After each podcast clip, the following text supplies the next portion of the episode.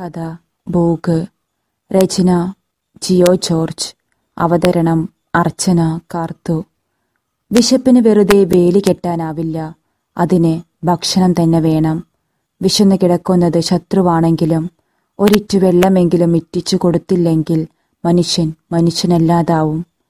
ദാമോദരന്റെ പ്രസംഗം വെള്ളപ്പേപ്പറിൽ പകർത്തിയെഴുതി ഞാൻ നെടുവീർപ്പിട്ടു.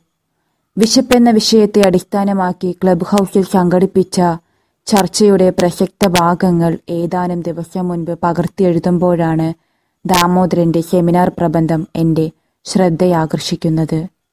സന്തോഷ് എച്ചിക്കാനത്തിന്റെ ബിരിയാണി എന്ന ചെറുകഥയെ ആസ്പദമാക്കിയുള്ള പ്രബന്ധം ടൗൺ ഹാളിൽ നാല് നാലര മണിക്കൂർ നീളുന്ന പരിപാടി ബിരിയാണിയും അതിൽ തെളിഞ്ഞ ഡയസ്പോറിയുടെയും ഓർമ്മയിൽ അതിന്റെ ശ്രോതാവാകാൻ തയ്യാറെടുത്തു. വളരെ വിരസമായ സെമിനാർ.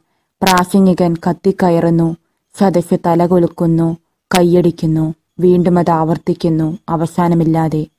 ഷേ യഥാർത്ഥത്തിൽ ഇവരെന്താണ് കേൾക്കുന്നത്?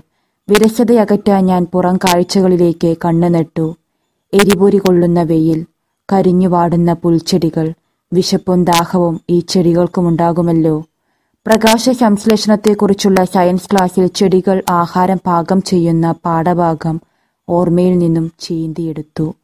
വിശപ്പില്ലാത്ത മനുഷ്യരെ സ്വപ്നം കണ്ട് കണ്ണുകളിൽ ഉറക്കം പീളകെട്ടി കുശാൽ സിംഗ് എന്ന ഹിന്ദിക്കാരനെ കണ്ടുമുട്ടുന്നതുവരെ എന്റെ ചിന്തകൾക്ക് തളർച്ച ബാധിച്ചിരുന്നു. കുശാൽ സിംഗ് പേര് പോലെ തന്നെ കുശാലമായി പാചകം ചെയ്യുന്നൊരു കുശിനിക്കാരനാണെന്ന സത്യം ഞാൻ മനസ്സിലാക്കിയത് സെമിനാറിനിടയിൽ വിളമ്പിയ സദ്യയുടെ സമയത്താണ് കുത്തിരിച്ചോറിന്റെ മണം. അതിലൊഴിച്ച സാമ്പാറും കാളനും അവിയലും മൂന്നു കൂട്ടം അച്ചാറും കൂർക്കയിട്ട പോത്തിറച്ചിയും കരിമീൻ പൊള്ളിച്ചതും അതിന്റെ എല്ലാം മതിപ്പിക്കുന്ന ഗന്ധം ഊട്ടുപുരയിൽ നിന്നും നാസികയിലെത്തി. എന്റെയും മറ്റു ശ്രോതാക്കളുടെയും രസമുകുളങ്ങളിൽ വെള്ളം നിറഞ്ഞു. കുശിനിയിൽ നിന്ന് നീളൻ തവിയുമായി ഓടിയെത്തിയ കുശാൽ സിംഗിനും ഇരുമ്പു ചെമ്പിനും ചുറ്റുമൊരു ആൾക്കൂട്ടം. എല്ലാവരെയും ആട്ടിയകറ്റി സെമിനാറിന്റെ മുഖ്യ സംഘാടകനായ കോപ്പറേറ്റ് മുതലാളി പുതിയൊരു കൗണ്ടർ തുറന്നു. അവിടെ എഴുതിയ ബോർഡിലെ വാചകങ്ങൾ ഞാൻ മങ്ങിയ കാഴ്ചയിൽ അവ്യക്തമായി വായിച്ചു. ഊണ് അറുപത് രൂപ മാത്രം. വിശപ്പിന്റെ വിലയാണ് അയാൾ ഇട്ടിരിക്കുന്നത്.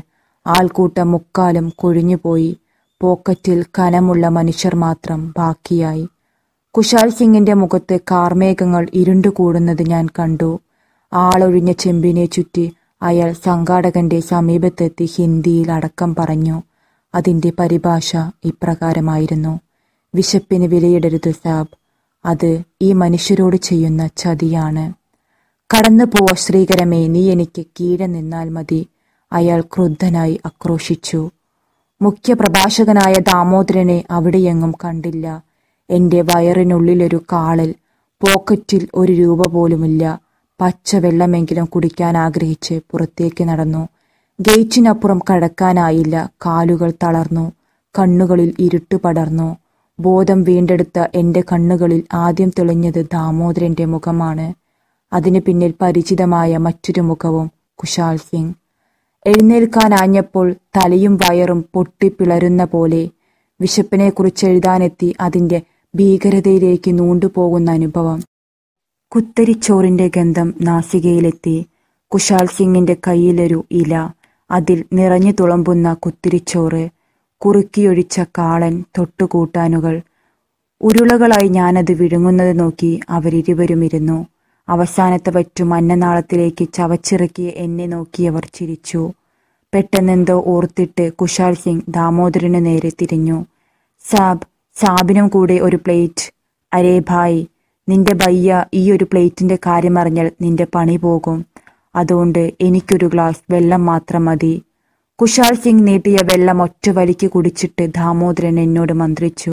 മുതലാളി വർഗത്തിന്റെ ചൂഷണത്തെക്കുറിച്ചൊരു പ്രബന്ധമുണ്ട്. പോട്ടെ. കാലിയായ ഗ്ലാസ് കുശാൽ സിംഗിന് നീട്ടി ദാമോദരൻ കാളുന്ന ചൂടിലേക്ക് ഇറങ്ങി നടന്നു. നന്ദി.